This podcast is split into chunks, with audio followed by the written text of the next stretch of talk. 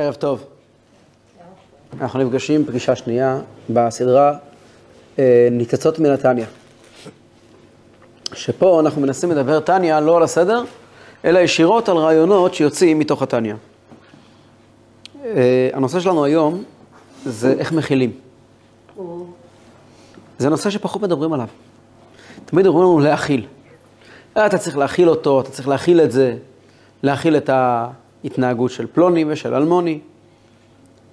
ואף פעם לא מלמדים אותנו איך מכילים, איך מגיעים לזה. הכלה כשורה כמובן, מכילים רק את עצמנו, נכון? לא, איך מכילים את עצמנו? איך מכילים את עצמנו זה לא תלמדי כאן. לא, האמת היא כן, אנחנו כבר נראה גם כן את זה. מדברים הרבה על אהבה. אהבה זה אחת המילים הכי מדוברות שיש. וגם שם, כל מי שמדבר על אהבה או מדבר על עצם המושג, או מדבר על איך להיות נאהב. לא מדברים על איך לאהוב. ולאהוב, כל אחד מבין, זה קודם כל להכיל. אז תקף ניכנס לעניין לעומק, אבל כדי להבין את הדברים, אי אפשר לאהוב בלי להכיל. זאת לא אהבה. אהבה בלי מחיר היא לא אהבה, זה סתם פנטזיה. אהבה פירושו שבן אדם, כמו אמא שאוהבת את הילד שלה, שזו אהבה טבעית קלאסית, אז היא קודם כל מכילה אותו. מתוך אהבה היא מסוגלת לקום אליו באמצע הלילה ולהחזיק אותו כמה שעות עם הכאבי אוזניים והכאב שיניים. היא נורא אוהבת אותו ולכן היא מכילה אותו, היא מאוד מאוד מכילה אותו ולכן היא אוהבת אותו. לא ברור, זה ביצה ותרנגולת. היא אוהבת אותו כי אוהבת אותו. אהבה זה האכלה. נכון. אבל לא עושים כשזה קשה. עם הילדים זה אולי קצת יותר קל ברוב הגילאים. עם הבן זוג זה כבר הרבה יותר מורכב. או עם הבת זוג, כן? ועם אנשים זרים, אחים, אחיות, הורים, זה כבר נהיה ממש מבצע. ותניא הוא ספר של הדרכה עבודת השם. הוא לא ספר של תעשו לי נעים ברגליים. הוא לא הדרכה לאיך יהיה לך חיים מאושרים, הוא ספר לאיך עובדים. ואחד מהדברים שאנחנו הכי מחויבים אליהם, זה הצורך שלנו לאהוב. אני מדבר שוב פעם מדגיש, לא לאהב, לאהוב. וגם הצורך הזה התניא מטפל בצורה מאוד משמעותית. סוג של ביטול עצמי כזה. כבר נראה. וכדי להגיע לנושא הזה, אנחנו צריכים לחזור למה שדיברנו פעם שעברה. אז אני רוצה להזכיר מה שדיברנו במפגש הקודם. דיברנו על יסודות מאוד מאוד חשובים. דיברנו על זה שכאשר תינוק נולד, הוא מקבל שני פתקים. פתק ראשון הוא מקבל שני פתקים שילוו אותו כל חייו. פתק ראשון הוא מקבל שכתוב בו, אפילו כל העולם כולו. אומרים לך צדיק אתה, היה בעיניך כרשע. זה פתק אחד. הפתק השני שהוא מקבל כתוב בו, ואל תהי רשע בפני עצמך. איך שני הפתקים האלה מסתדרים גם יחד? פתק אחד שאומר, תזכור תמיד שאתה לא צדיק. את פתק שני שאומר, ותזכור תמיד, ואל תרגיז להגיד לעצמך שאתה רשע. איך שני הפתקים האלה מסתדרים יחד? אז למדנו את התובנה הגדולה שבעל התניא קורא לה יציאת מצרים. ההבנה שאנחנו מורכבים משניים, מגוף ונפש, או נפש אלוקית ונפש הבהמית. ולזכור שמצד הגוף והנפש הבהמית, אנחנו תמיד בטראבל, תמיד, לעולם ועד. הגוף והנפש הבהמית הם רוצים לקחת אותנו למקום לא טוב. והגוף והנפש הבהמית זה לא יצר הרע. זה הרבה יותר רחב מזה. יצר הרע פירושו משיכה לדברים רעים. נפש הבהמית זה לא משיכה דווקא לדברים רעים. זה עצם האגו שלי. אגו הוא לא דבר רע, בהגדרה. אגו יכול לעשות דברים מאוד טובים. אני בדיוק הרגע חוזר, הגעתי לפה עכשיו מקודם, מסיבוב שעשיתי עם נדבנית שהגיעה מניו יורק, לתת למשפחות יתומים מהנובה. ועברנו, הייתי איתה במשפחה אחת, והמשיכו במשפחה אחרת, שזה הגעתי מאוחר הביתה. אז הייתי, אישה גברת מגיעה מניו יורק, עם ארגז מלא דולרים, לחלק למשפחות האלה. כן, כן. אני שואל אתכם, יש פה אגו? בטח שיש פה אגו. ועוד איך אגו. אם לא היה פה אגו, היא לא הייתה הולכת דווקא ליתומים. יש מספיק משפחים אנשים שצריכים לתת להם. אבל יש פה אגו, מה לעשות? בוודאי שיש פה אגו. אישה טובה וצדיקה. כל הכבוד לה. הלוואי על כולם כזה אגו. אבל לא די שיש פה אגו. עכשיו אני הולכת לזה, בטח ובטח. אני בטוח שזה אגו. זה אגו, כמו שכל הדברים הטובים בעולם קוראים מאגו. אגו זה הדבר שהכי משמעותי בעולם. בן אדם מגיע והולך ועוזר לאנשים אחרים. מנהל זק"א, יושב ראש זק"א, יש לו אגו? כן. בטח שיש לו אגו. ויושב ראש מגן דוד אדום? לא. הוא פועל מתוך אגו. יותר מזה אני אגיד לכם. אני מאוד מקווה שיש להם אגו מאוד חזק ומאוד בריא. אבל זה אגו שמנותב... כי זה מנותב את מקומות טובים. אגו הוא דבר מאוד מבורך שהוא נמצא במקומות טובים. אגו זה מה שמוביל, יש אדם סמית כותב, שאני מאוד מקווה שלסוחר הלחם לא עושה לי טובה כשהוא מביא לי לחם הבוקר. אני מאוד מקווה שיש לו אינטרס בזה. אני מאוד מקווה שמוכר הלחם, שהאופה, יש לו אינטרס להביא לחם טרי בבוקר, שלא יעשה לי טובות. למה אני רוצה שזה יהיה אינטרס שלו? ככה זה יקרה. ברגע שזה וולונטרי והתנדבותי, זה מאוד מהר נמוג. תשאלו את מלכי כמה פרויקטים, אנשים מוכנים להתנדב, מאוד מאוד מאוד מאוד לעזור, וזה וזה וזה, שבוע, שבועיים, שלושה, הסיפור נגמר. למה? כי אין פה אגו. ברגע שהכנס אגו לתמונה, הבן אדם רץ קדימה, אין לו שום בעיה.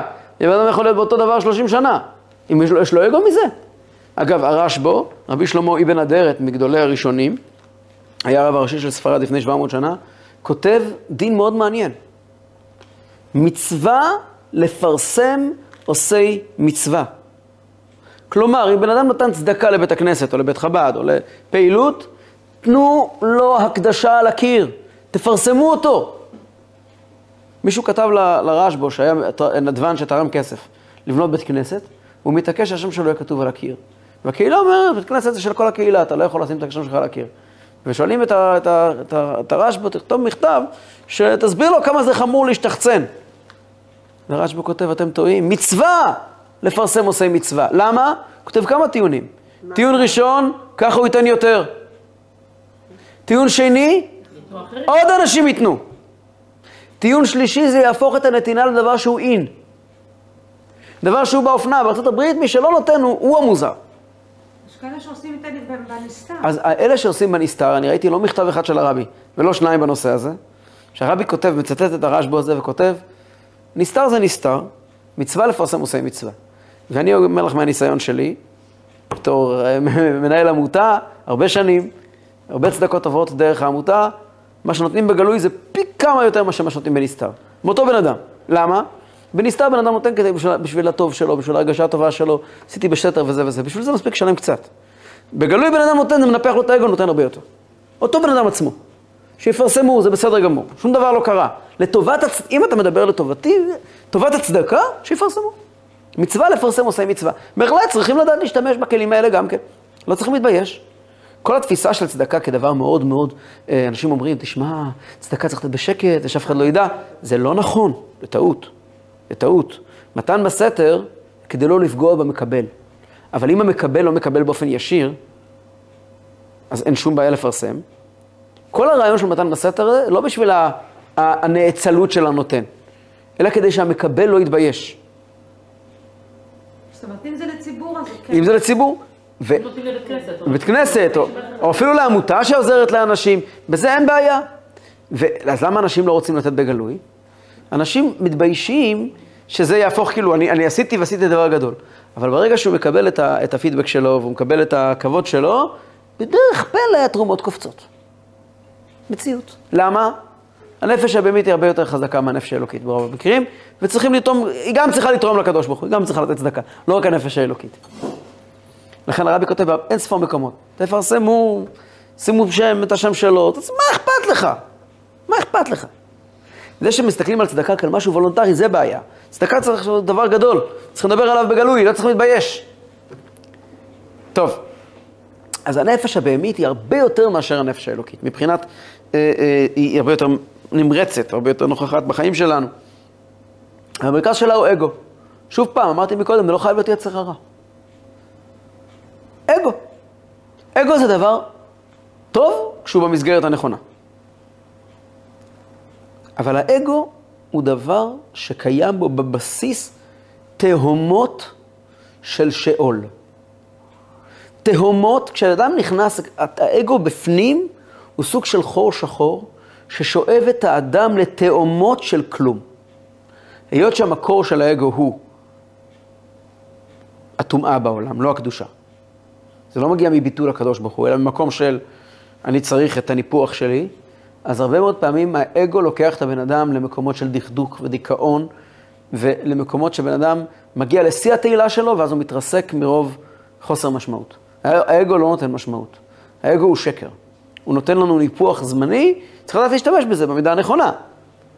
אבל הוא קצת מסוכן, או קצת הרבה מסוכן. הנפש האלוקית לעומתה, כל אחד מאיתנו קיבל שליחות מהקדוש ברוך הוא. זה נקרא נפש אלוקית. נפש אלוקית זה נשמה אלוקית שקיבלנו מהקדוש ברוך הוא, חלק אלוקה ממעל ממש, ושמה הנפש האלוקית רוצה רק את הקדוש ברוך הוא. היא רוצה רק את הקדוש ברוך הוא. היא לא רוצה שום דבר מלבד הקדוש ברוך הוא. היא הרבה יותר שקטה, היא הרבה פחות תוססת מהנפש הבהמית. היא יודעת, אגב, להשתמש בנפש הבהמית, לנווט אותה, לנהל אותה.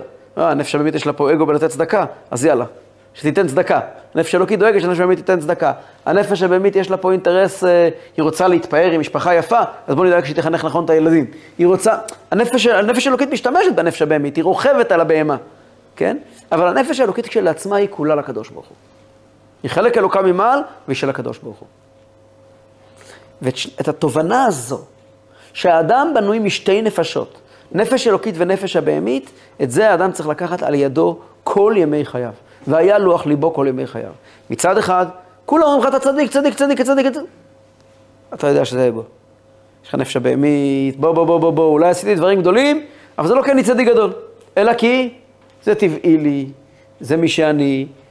כולם אומרים שאני צדיק, אבל אני יודע את האמת ביני לבין עצמי, כל העולם כולם אומרים לך צדיק אתה, ואני יודע את האמת שמה? שיש לי נפש הבהמית. זה תובנה אחת.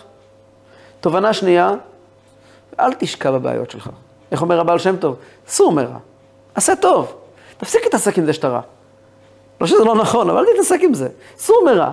עשה טוב. בוא תתמקד במשימה שלך, בתפקיד שלך, בשליחות שעבורה ירדת לעולם הזה. שזה נקרא...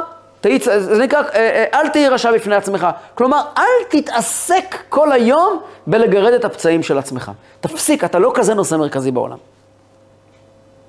מצד אחד, תזכור שאתה הנפש הבהמית. מצד שני, אבל אל תתמקד בנפש הבהמית, כי יש לך גם נפש אלוקית, תתמקד בה. אוקיי? זה מה שלמדנו שבוע שעבר. זה מה שמוביל את האדם, דיברנו על זה כבר שבוע שעבר, פעם שעברה, זה מוביל את האדם לעשייה. זה מדריך את האדם לחיים של עושר ומשמעות. האדם שמחפש משמעות, הוא מחפש לדעת שהוא עשה משהו בעל משמעות אמיתית. אדם יכול לחיות, דוגמה מאוד פשוטה לדבר הזה. יש בן אדם שיש לו, אני יודע, טיול. עשה לטיול בארץ ישראל, אמריקאי מיליונר, עשה לטיול בארץ ישראל שבועיים. הוא נוסע מדן ועד אלת. ומבקר בכל המקומות, וזה וזה וזה. יום אחד הוא הולך לטיול של לבקר, אני יודע, מהפצועים בבית רפואה, מהמלחמה.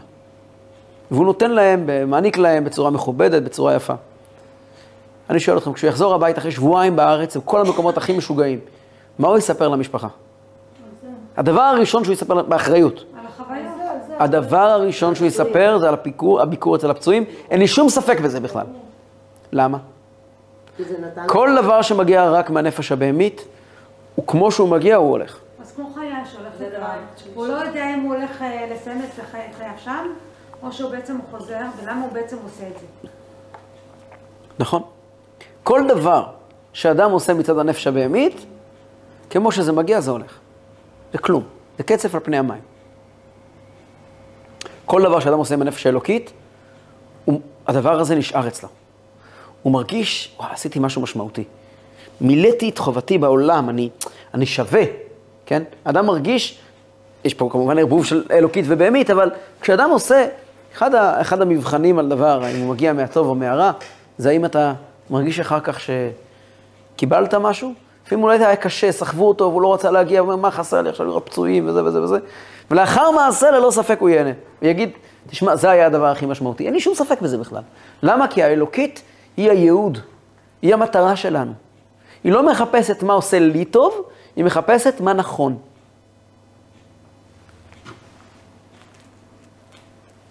למדנו בתניא שהעובדה שיש לנו נפש אלוקית ונפש בהמית, לא מספיק לדעת שיש אלוקית ובהמית, גם צריכים לזכור שהבהמית היא סוג של אויב שלנו.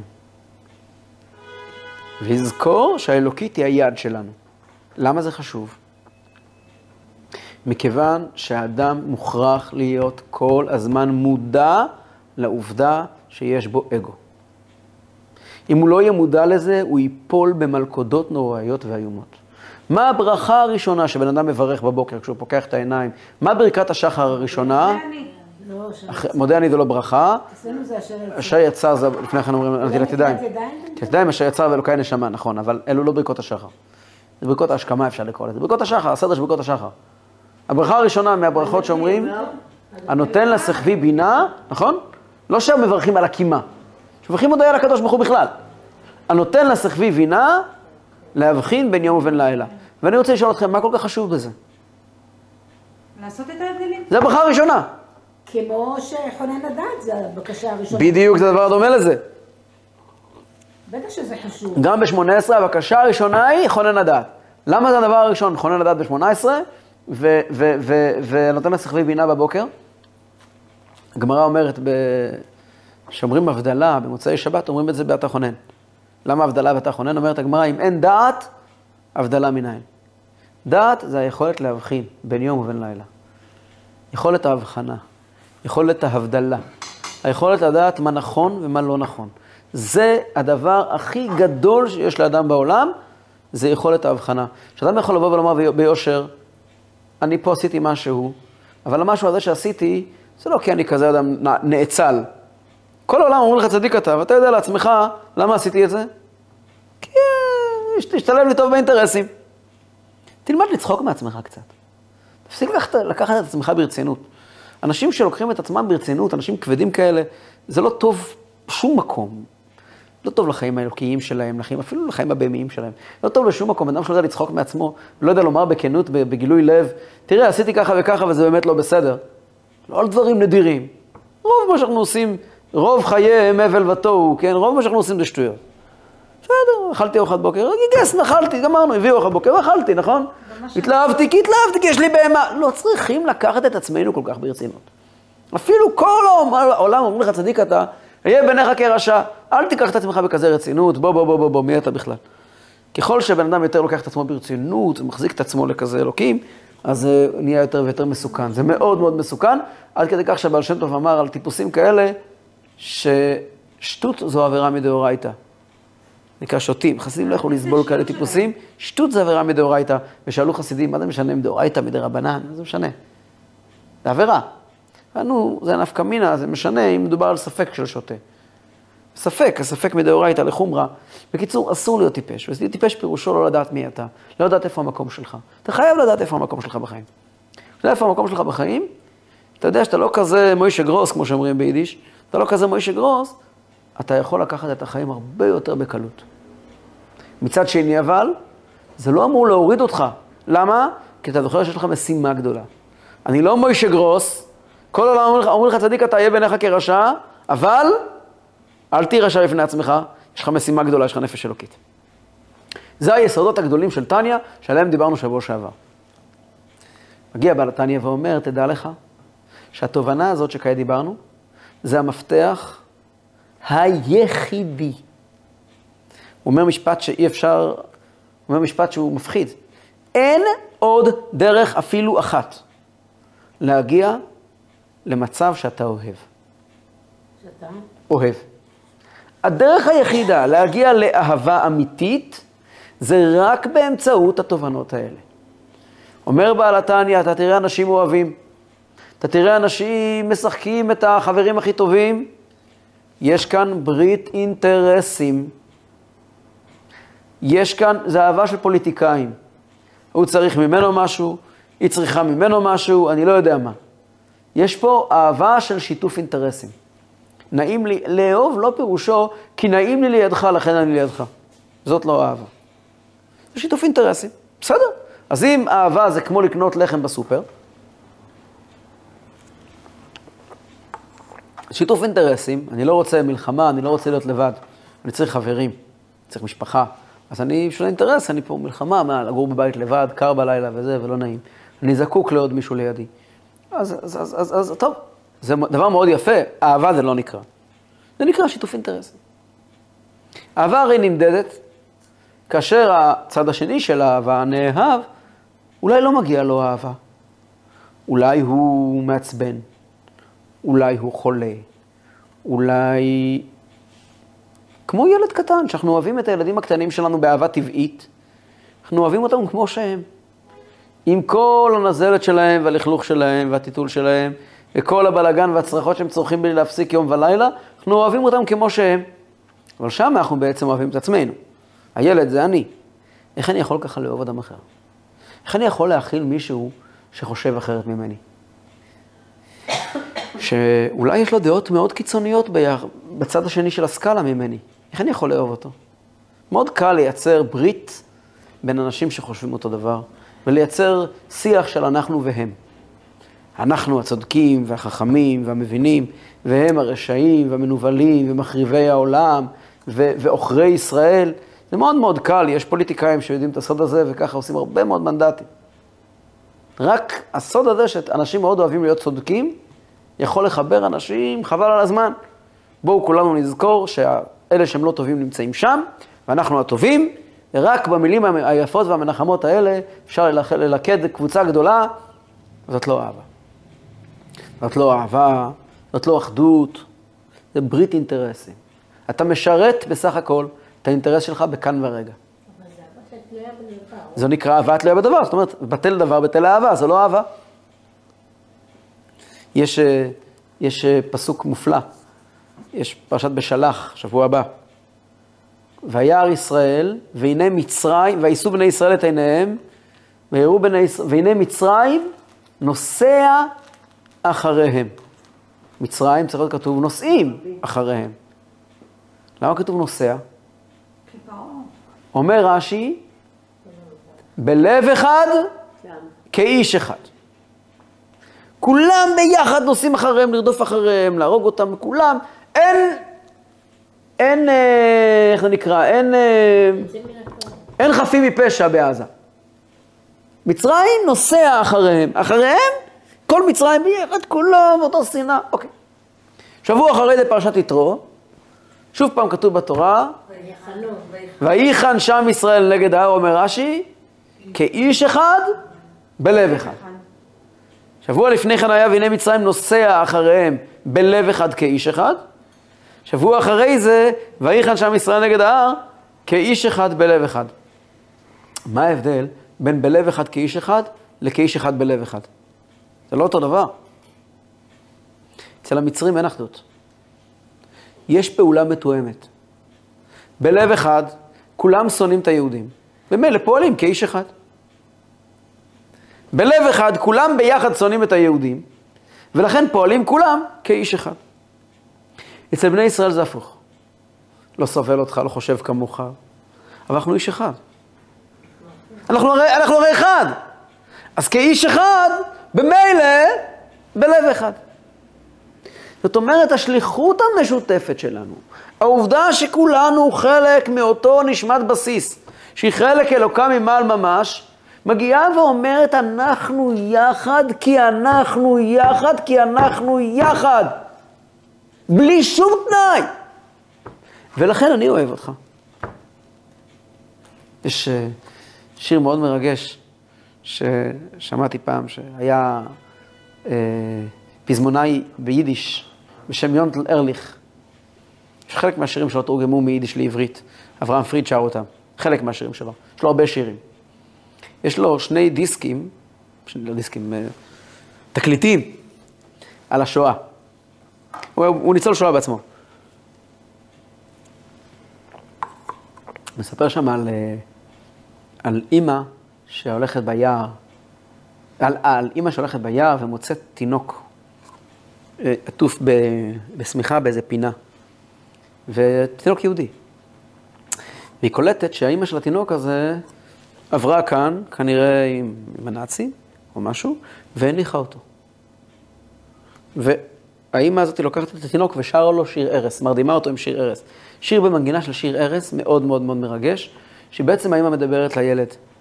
יש שם קטע מאוד מאוד מרגש, היא אומרת לו, "ולמיר ולניטופ שיידן, אפילו אין מינות, ואל מירוב אונזיין תעת, אונדר זלבר בלוט."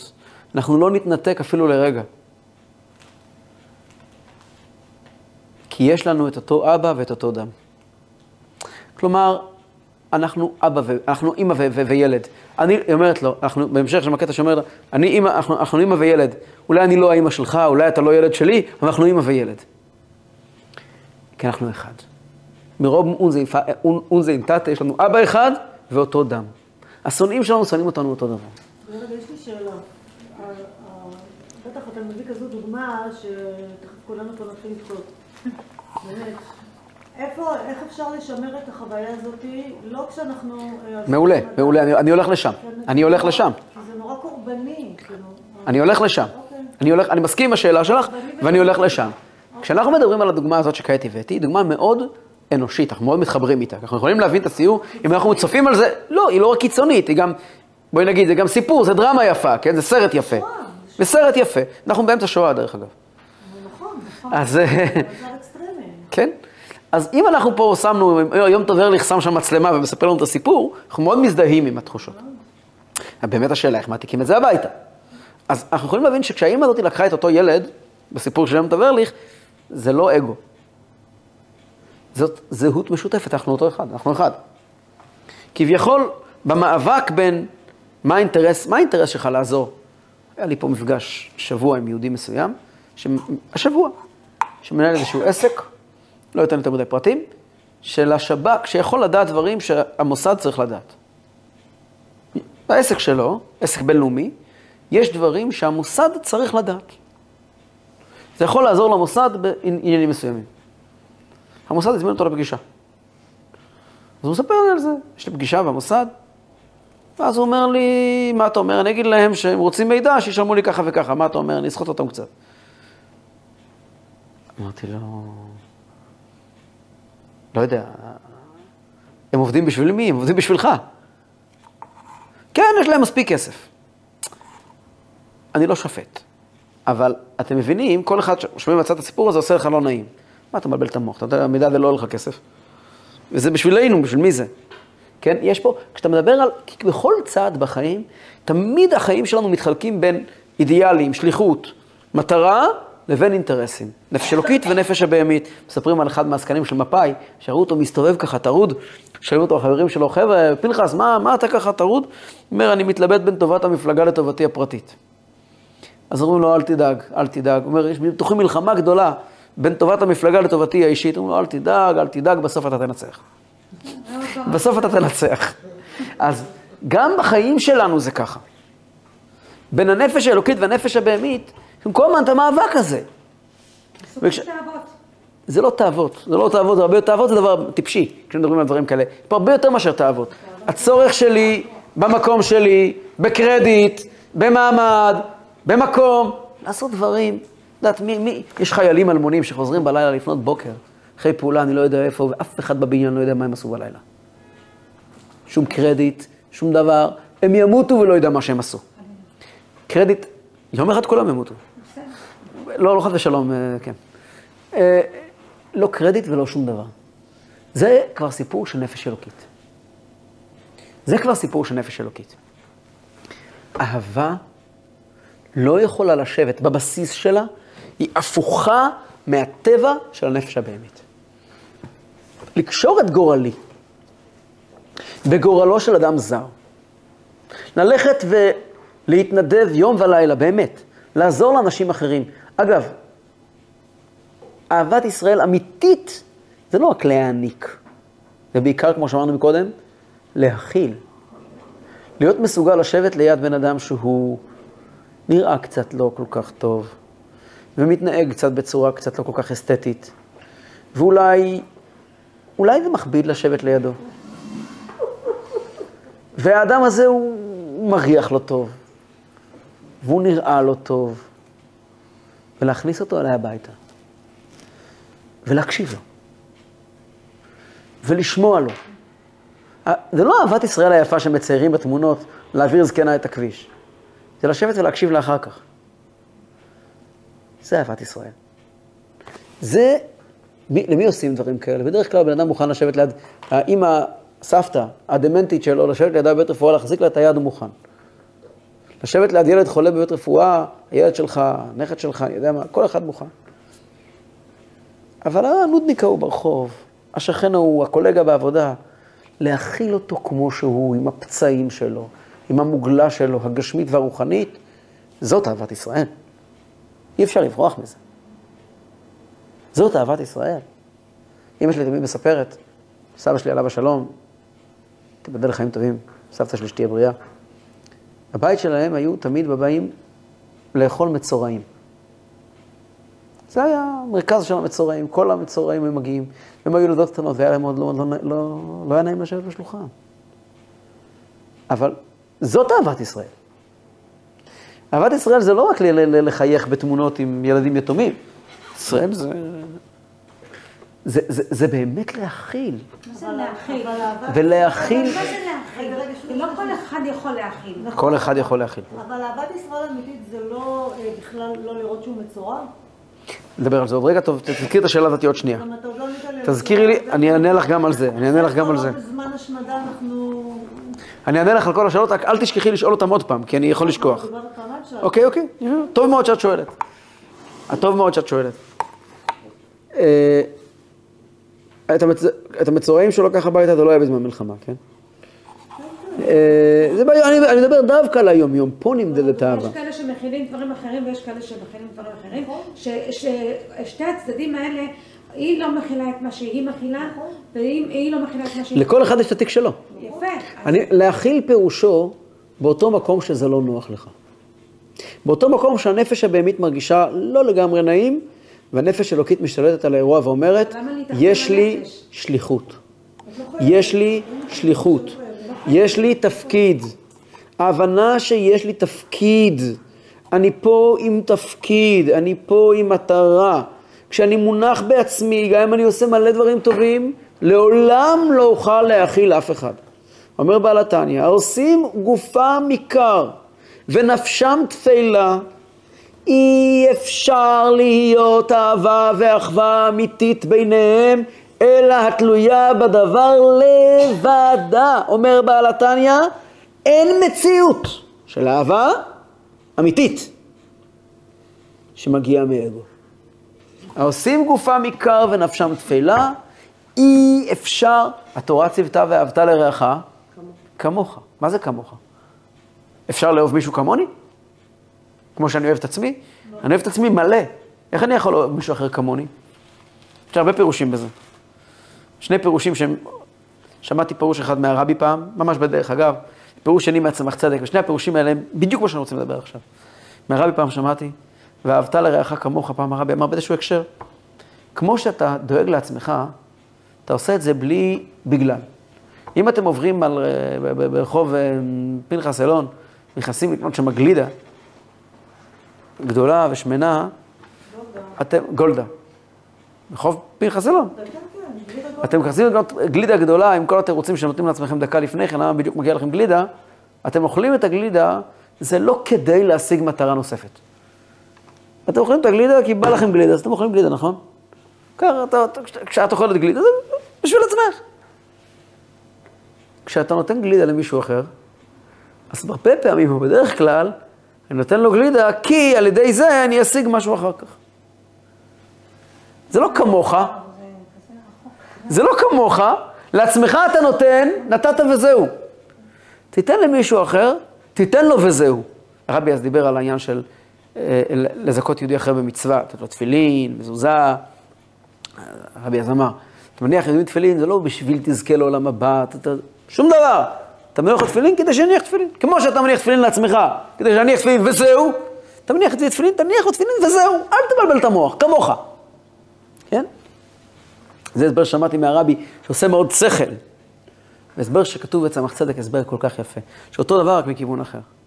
על המילים ואהבת לך כמוך כתוב בתרגום יונתן. הגמרא גם אומרת את זה. דהלך שנאי לחברך לא תעביד. מה ששנוא עליך, לא תעשה לחברך. מה פירוש? אומר הצמח צדק ככה. כשאתה, אם מישהו יודע עליך משהו לא טוב, לא נעים לך ממנו. אם מישהו יודע עליך, יש לו עליך מידע, לא נעים. לפעמים אנחנו מתפדחים לדעת שאמרנו, דיברנו על מילה או במקום ליד מישהו. אנחנו לקבורת עצמנו מבושה אפילו שכבר לא נמצאים לידו. יצא שטות, אמרתי, הוא בדיוק היה שמה ושמה איזה, אתה יכול לקבור את הראש שלך מבושה מתחת השמיכה. נכון, מכירים את התחושה הזאת? שאתם לא מדברים שטויות ליד אנשים. אז כשאתה נמצא בתחושה של, ההוא תפס אותי בקלקלתי, דיברתי לו לעניין, התנהגתי לו לעניין, ההוא ראה איך אני מדבר עם הילדים שלי לא לעניין, לא משנה. אתה נורא מתבייש. לפעמים אתה אפילו לא מסוגל להסתכל לו בעיניים אחר כך. אולי אתה אפילו גם קצת כועס עליו. לפעמים אנשים מרתקים כאשר לא נעים. כן, למה אתה כועס עליו? אומרת, צריך דבר מעניין. אתה הרי על עצמך, אם אתה יודע משהו לא טוב על מישהו, אז אתה מרגיש ככה קצת פחות נעים איתו. עכשיו, מי יודע הכי הרבה דברים לא טובים עליי? אני. למה אין לי בעיה לשבת איתי? יש לי ברירה. לא כי יש לי ברירה. אני גם אוהב אותי. אני סולח לעצמי. למה אני סולח לעצמי? אני אוהב את עצמי. אני אוהב את עצמי. עוד מילה. המידע מאופסן אצלי במוח, הוא מעולם לא הגיע ללב. המידע שלי, השלילי עליי, זה מידע, זה אינפורמציה, נכון. עשיתי ככה וככה. נכון. אבל זה מעולם לא הגיע בלב לי, וואו, תראה מה עשית, אבל זה לא בסדר. למה? כי עוד שאני כל כך אוהב את עצמי, אז אהבת עצמי, היא סותמת, היא לא נותנת לידיעה שבמוח לקבל נפח בלב. למה אתה כועס על החבר שלך, שיודע עליך דברים לא טובים? אתה כועס עליו כי אתה אומר, הוא לא רואה את המכלול. הוא רואה את הדבר הלא טוב הזה, כשמדברים על מישהו לשון הרע, אומרים, וואו, הוא עשה ככה וככה. פתאום לוקחים דבר קטן, מדברים עליו. אותו בן אדם אומר, בסדר, עשיתי עוד 100 דברים לפני ואחרי, האישיות שלי זה לא הפעולה המסוימת הזאת שעשיתי. עשיתי עוד כמה דברים בחיים שלי. כאילו אתה לוקח את זה משהו קטן ואתה מנפח אותו, למרות שאתה לא מנפח אותו, אתה רק שם אותו לבד, זה כבר תופס נפח גדול. אדם אומר לעצמו, ההוא שיודע עליי את הדברים האלה, הוא לא אוהב אותי. אם הוא היה אוהב אותי, אז הוא היה יודע את זה, אבל זה לא היה מפריע לו. ההורים חייבים, הרי כל אחד יודע שהורים חייבים לשדר לילדים שלהם, אני אומר לשדר ולא לומר, כי לומר זה דבר נחמד. לשדר פירושו לחיות ככה, שאתם, אנחנו אוהב אתכם תמיד בלי תנאי, כמו שאתם. נכון? כל אחד יודע את זה. הילדים צריכים לדעת שהם אהובים תמיד. גם אם מחר תשמע שהילד שלך עשה פשע מארץ הפשעים. משהו נורא והיום, עדיין אתה צריך לאהוב אותו. והילד צריך לדעת שאתה אוהב אותו. מה פירוש? שאתה מסכים עם מה שהוא עשה? ממש לא. אבל מה זה? אני האבא שלו, אני אוהב אותו, מה פירוש? זה הבן שלי. אומר עצמך צדק, ואהבת לרעך כמוך, כמו שאתה, מה ששנוא עליך, שאנשים מפרידים, לוקחים את המעשים שלך ומנפחים אותם, ושוכחים שיש פה בן אדם, אל תעשה לחברך. אתה רואה מישהו עושה משהו לא טוב, לא ביקשתי ממך שלא תדע שהוא עשה משהו לא טוב. נדע, אתה יודע. תאהב אותו ככה. תאהב אותו עם זה. התשובה לשאלה שלך ששאלת, אני לא אמור לראות שהוא מגעיל. אני כן. אני כן. אומרים ש... מה זאת אומרת אני כן? אני כן, אני יודע שהוא עשה מעשה מכוער. אני יודע שהוא אדם ש... היה לי מאוד קל לשפוט אותו כאדם לא ראוי. אני לא מחפש אפילו לדון אותו לקו זכות במקרה הזה. אני יודע שהוא פושע, שהוא לא בסדר. אני אוהב אותו. אבל הוא בן אדם? אני אוהב אותו. למה אני אוהב אותו? כמו שאני אוהב את הילדים שלי. אנחנו אחד. אתה לא יכול להתנתק. אנחנו אחד. כשבן אדם מסתכל מכיוון הנשמה, הוא רואה נשמה. אדם מסתכל מכיוון הגוף, הוא רואה גוף. כשאדם מסתכל בעיני הנשמה, הוא רואה נשמה. חיילים שרואים ילדים קטנים בעזה, והם היו כאילו רעבים ורוצים כל מיני רעבים, החייל היה נותן לו למשל ממתק או לחם או לא משנה מה. מה זה נקרא שהוא כאילו... שהוא אנושי. אין לזה קשר לאהבת ישראל. נכון. לא, אין לזה שום קשר. הוא אנושי. לא, לתת לחם לרעב, אבל זה לא כל כך... לתת לחם לרעב זה לא אהבת ישראל. זה מצווה אחרת. זה גמילות חסדים. זה נראה לי לא... גמילות... צריכים לשים לב, לסייע למסכנים זה לא, עדיין לא אהבת ישראל. אהבת, לא הם, חס ושלום. זה פה, בשכונה. ללכת פה ברחוב ולראות אישה עומדת צולעת ברחוב ולזרוק לה 20 שקל, 100 שקל, אולי אפילו לחסות לה את כל החשבון בנק שלה, את כל הצרות, זה עדיין לא באמת אהבת ישראל. אהבת ישראל זה לשבת ולהקשיב לה. להקשיב לה. אפילו אם לא תיתן לה שקל. יש לי דברים שונים, מצוות צדקה וגמילות חסדים, זה דבר אחד. מצוות אהבת ישראל ואהבת לרעך כמוך, שתוכל לשבת עם הדבר הזה, עם הריח הלא נעים הזה, ולשבת לידו ולהכיל אותו, עם הנודניק ההוא, ולהכיל אותו. וזה, אני מדבר ככה בגדול, אנשים מחוץ לבית, זה גם בתוך הבית. זה עם המתבגרת שלך, או המתבגר שלך, שהוא כזה בלתי נסבל נהיה, וזה עם בעלך. שנהיה בלתי נסבל. כן, כן. כן, התכוונתי להגיד שלפעמים הבעל הוא בלתי נסבל, ואני אומר את זה בתור בעל. והייתה קשה מוחבאת האהבה. והידיעה שיש כאן, יש לנו שליחות משותפת. יש פה נשמה. אז כשבן אדם חי בתודעה של מי אתה בכלל, כן? מתחיל ב... אפילו כל העולם כולו ממך צדיק אתה. מי אתה בכלל? מה אתה בדיוק חושב על עצמך, מוישה גרוס? מה אתה חושב שאתה? מה זה מוישה גרוס? אה? משה גרוס זה כאילו... עד שחושבת את עצמו. בן אדם גדול. זה מושג ביידיש. כן, כן, משה גרוס זה ביידיש. מי השותף של משה גרוס? מחשיב את עצמך הכי גדול כזה. ביידיש זה הולך או משה גרוס או שייקה פייפר. אז מה אתה חושב את עצמך כזה משה גרוס? אתה בסך הכל שייקה פייפר. אתה לא משה גרוס, אתה שייקה פייפר. בוא, מי אתה בכלל? כן, אבל עשיתי ופעלתי וקמתי והוצאתי והצלתי וגלתי ולקחתי. אתה צודק, אפילו כל, אבל זה היה הכל בו, הכל היה אינטרסים, אתה בלבל את המוח. והנפש והרוח? אתה מדבר על נשמה? אתה מדבר על השליחות בעולם? אתה מדבר על משימה? מי יודע מה עלתן ושורשן ממקורם באלוקים חיים? מאיפה אתה יודע מי טוב יותר? מאיפה אתה יודע מי חשוב יותר? סיפור נפלא שהנועם אלימלך הלך פעם ביער וראה מישהו חוטב עצים ולוקח את העצים יחד ואוגד אותם למחירה בעיר. אבל הנועם אלימלך, רבי אלימלך מליז'נסק, היה לו עין רואה ואוזן שומעת. הוא ידע לי, חסידים גדולים ידעו לראות. רוב האנשים לא רואים, בטח לא רואים מה שאחרים עושים. אבל אנשים גדולים יש להם עיניים. והיה לו עיניים, הוא ידע לראות. הוא הסתכל על המעשים של אותו חוטב עצים, והוא ראה משהו שאחרים לא ראו. אחרים ראו עוד חוטב עצים. אבל הוא שם לב בפעולות שלו, מסתתר כאן משהו מאוד יקר מאחורה. אז עוצר אותו ואומר לו, תגיד לי, יהודי, שמתי לב שאתה בכלל לא קושר את החבילה שלך. היא מחזיקה את עצמה. אתה לוקח חבילות שאין פה שום קשר. היהודי שראה שמישהו מתעניין בו, אומר לו, זה הדבר היחידי? אני אגיד לך יותר מזה. כל החבילות האלה שאתה רואה שכולם מסתובבים איתן קשורות, אז זה נופל מפה ונופל משם. ובחבילה של גודל של ליטר נכנסים רק 8 עצים. אצלי בנפח של ליטר נכנסים 15 עצים, ושום דבר לא נופל. איך זה יכול להיות? אני אגיד לך. מה שכולם עושים, כל עץ יש לו בליטות, ויש לו... כן. מה שכולם עושים זה מוצאים את העולר, מגלחים את הבליטה. ואז מצמידים אחד לאחד וקושרים בסוף עם הזיקון. אני, כשאני רואה בליטה, אני לוקח את העץ הנוסף וחוקק בו חור לקבל את הבליטה. ואז הם נהיים אחד.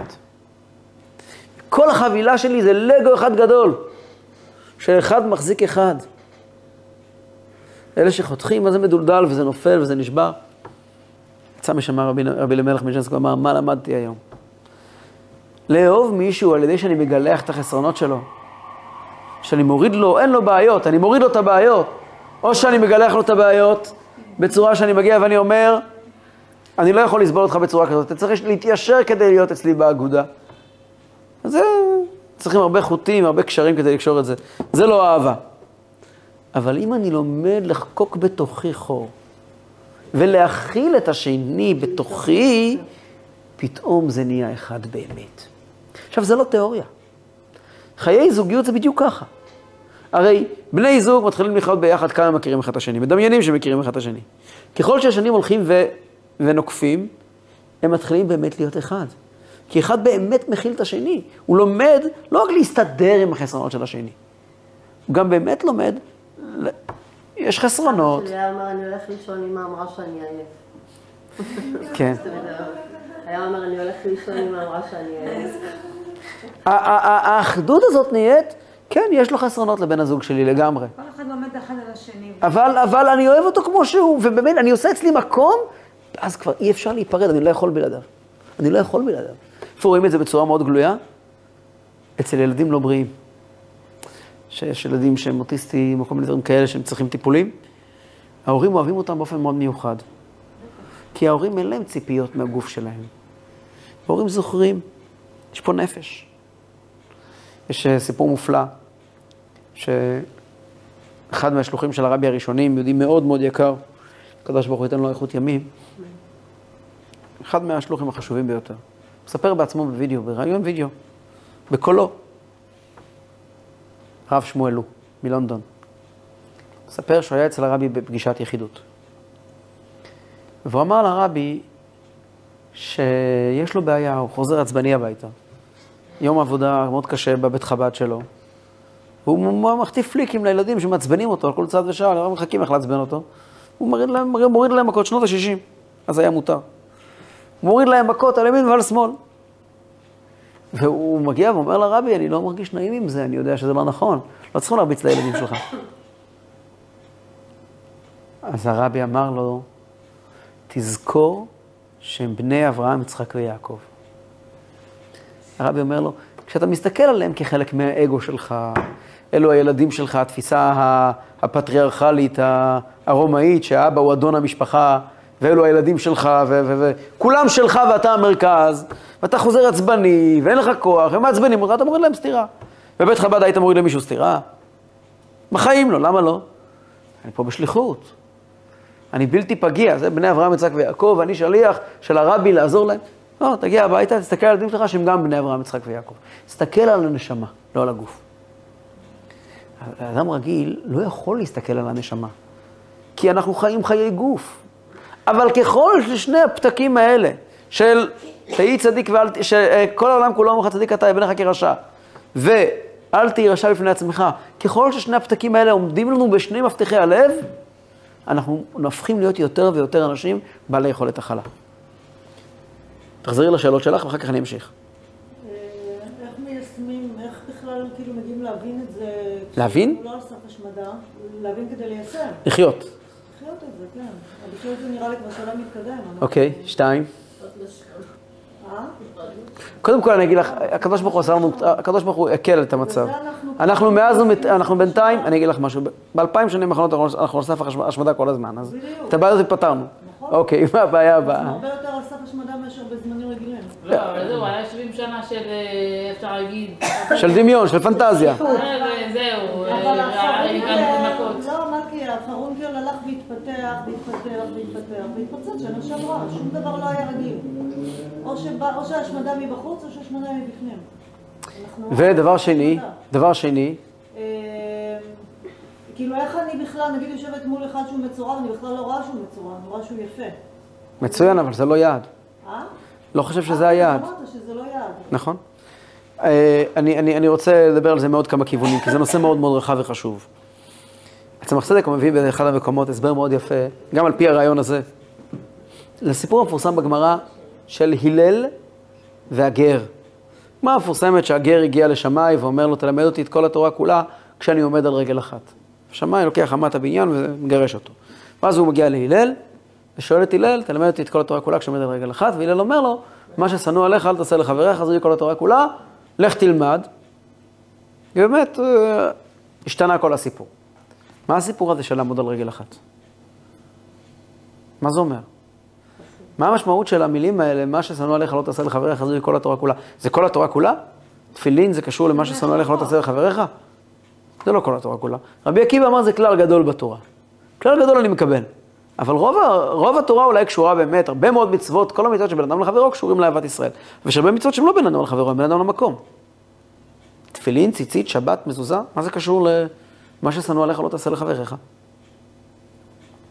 אומר את המחצה ככה. הגוי, הגר, הגיע ואמר, אני רוצה לעמוד על רגל אחת. מה פירוש? אני לא מוכן לזוז מהפינה שלי. אדם הולך על שני רגליים, הוא מתקדם. אני לא רוצה להתקדם.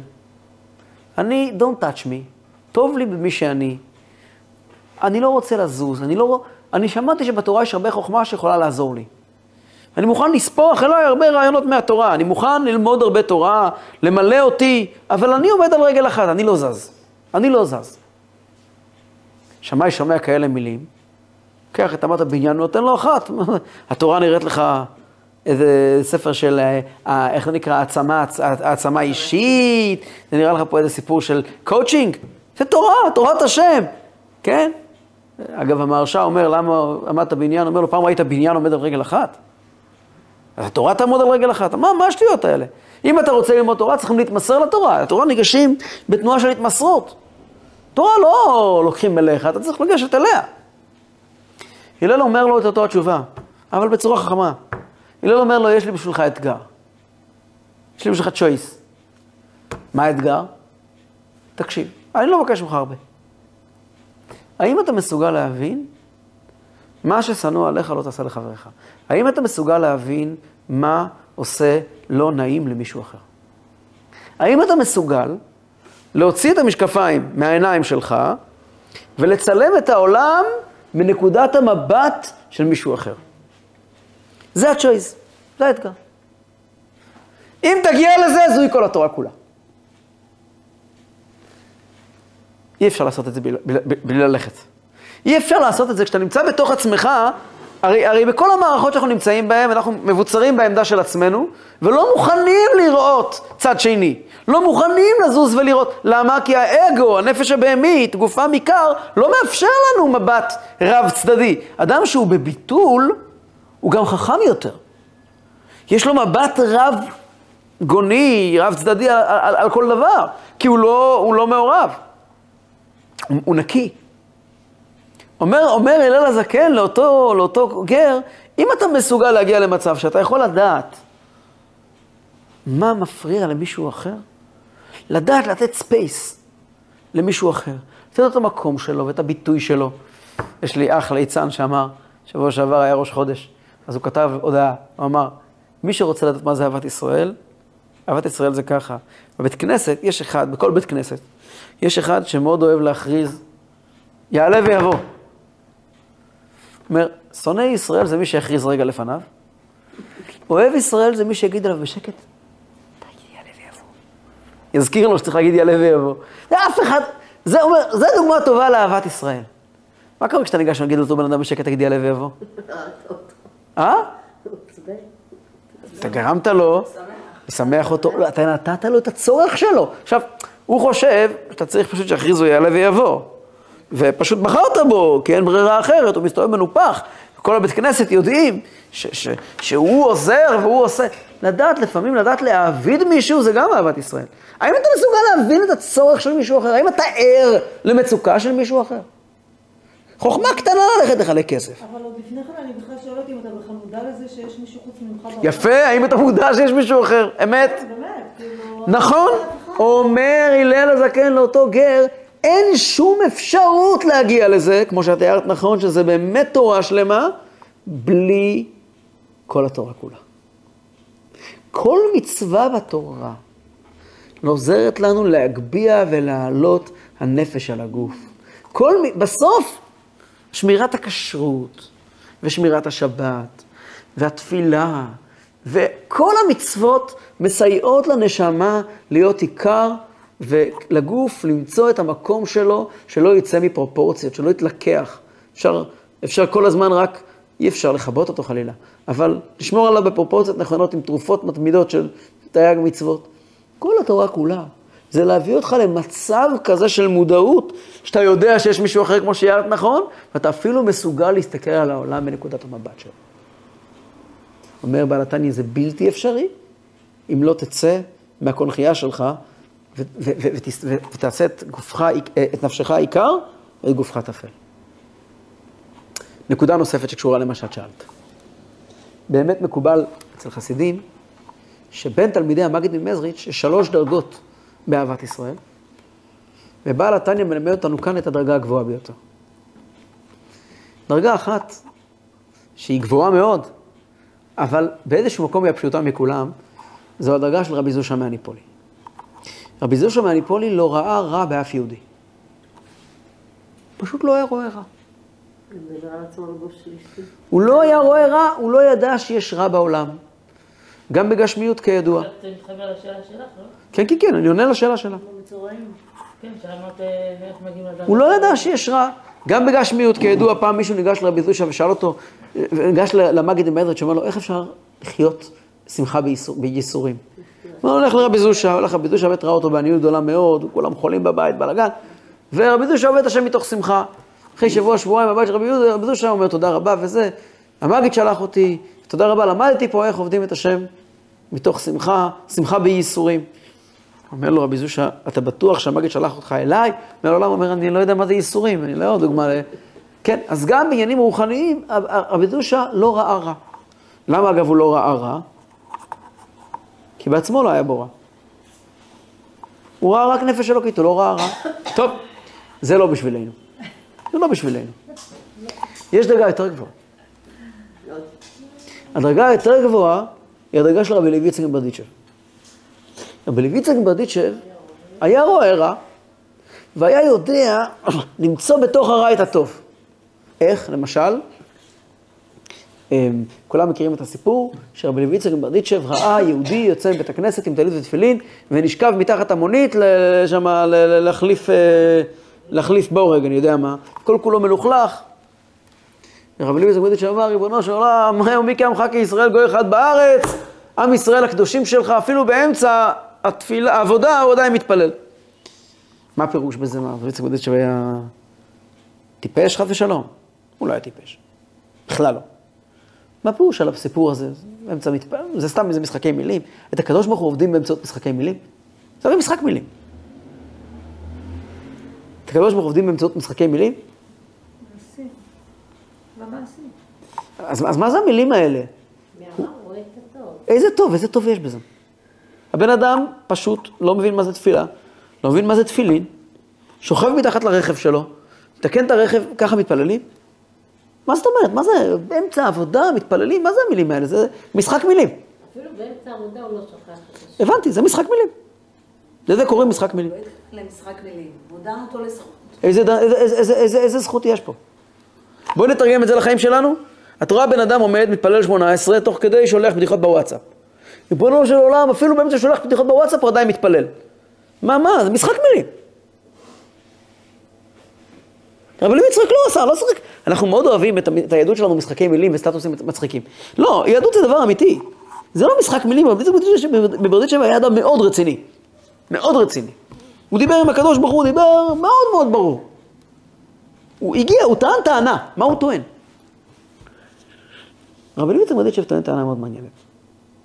אנחנו מסתכלים על כל תמונה, כל סיפור, רואים אותו במיקרו. רואים, בן אדם, טלית ותפילין, תחת המונית, מתעסק עם שטויות. רבי לוי יצחק רואה את המקרו. מה הוא רואה? הוא רואה שיש פה גוף ויש פה נפש. הוא רואה נשמה אלוקית שירדה לעולם הזה. והתלבשה בגוף כל כך מגושם, כל כך בהמי, של בן אדם שהדבר הכי חשוב לו בעולם זה המונית שלו. כן? זה מה שיש לו בעולם. והוא רואה בן אדם שמצד הגוף שלו, תפילה דבר מיותר, הוא לא צריך את זה, הוא צריך את המונית שלו. אז למה הוא מתפלל?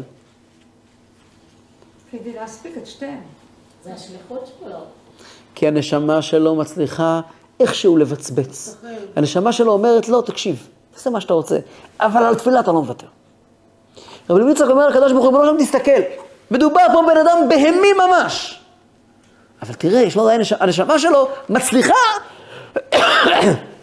להציץ מבין החרקים. הוא ראה פעם יהודי מעשן ביום כיפור, כן? אתה לא יודע, הוא עדיין מדבר אמת. אני רואה פה גילוי הנשמה. זה רבי לוי יצחק מברדיצ'ב שאומר, הוא לא היה טיפש, בכלל לא. בנובה היה ריקודים, כן? ואז התפרסם דבר מאוד מאוד, יהודים מתו באמצע שהם רקדו בשמחת תורה. אז זה סיפור אמיתי. הרבי אמר, לא יאומן כי יסופר. הרי מאות יהודים נהרגו בשמחת תורה האחרון, באמצע שהם רקדו בשמחת תורה, בנובה. כל אחד אומר, מה הקשר שמחת תורה? זה ריקודים של שמחת תורה? איך אפשר להשוות בין ריקודים בארון הקודש הפתוח, עם ספרי התורה בקדושה ובתארה, למה שהלך שם? קצת שני אנחנו יודעים שכל כך הרבה דם יהודי קדוש נשפך שם, כן? ואז התפרסם שיחה של הרבי, שבשנות ה-50, בית המדרש של הרבי היה ברחוב איסטרן פארקווי, בניו יורק. היום זה רחוב שגרים בו בעיקר חב"דניקים, ואפרו-אמריקאים. אז גרו שם יהודים מכל הצבעים וכל הסוגים, כולל יהודים מתבוללים, כל מיני סוגים של יהודים. ואחד השנים, הרבי היה בית כנסת קטנטן. והבית כנסת, איפה שעשו שמחת תורה, זה נקרא בשלש, זה היה בחצר. חצר מקורה עם קירוי זמני. ובחצר, בחוץ, בחצר, לידם, הייתה מסיבה, שמחת תורה, עם מוזיקה, עם כל הבאגן, ויהודים רקדו בשמחת תורה בצורה לא מתאימה. והרבי באמצע התוועדות אמר, תדעו לכם, הם רוקדים כי הנשמה שלהם רוצה לרקוד בשמחת תורה. לכן הם רוקדים. הנשמה שלהם צועקת, אני רוצה לרקוד. שמחת תורה היום. אבל הגוף כל כך גס, כל כך עבה, שהוא מסתיר על אור הנשמה, אז זה מגיע בכאלה לבושים, אבל תדע לך שהצורך שלהם לרקוד היום, זה צורך נשמתי, זה לא דבר שהוא מובן בהיגיון. אז על דרך זה, רבי לוי יצחק, הוא רואה בכל דבר את הנשמה, זה לא משחקי מילים. זאת אומרת, הם רקדו בשמחת תורה בשביל הנשמה. זה לא משחק מילים, זה באמת ככה. גם בקיבוצים שם היו הקשות ראשונות, בלילה.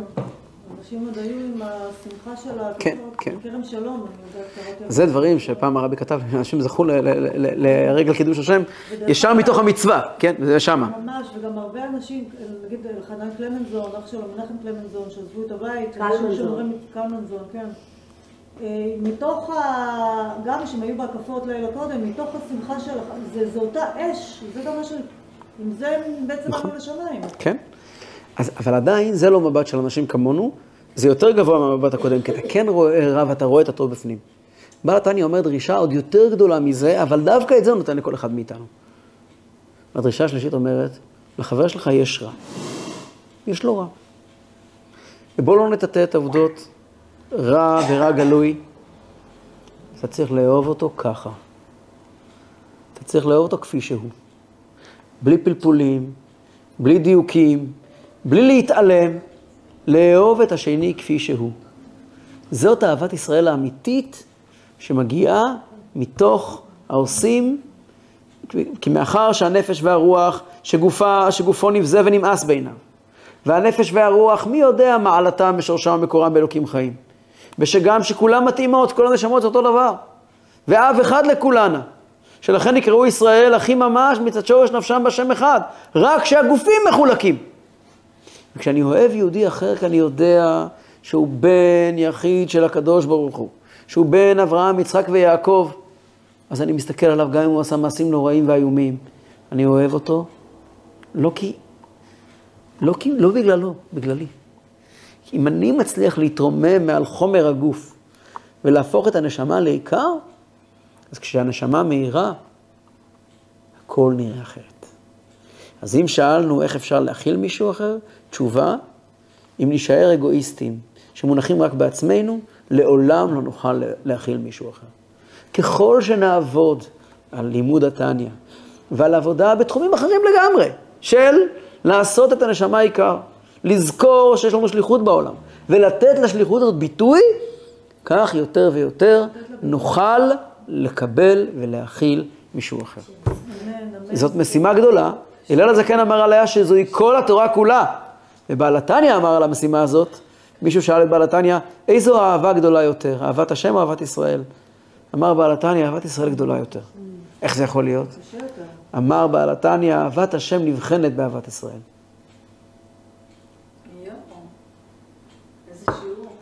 בהצלחה.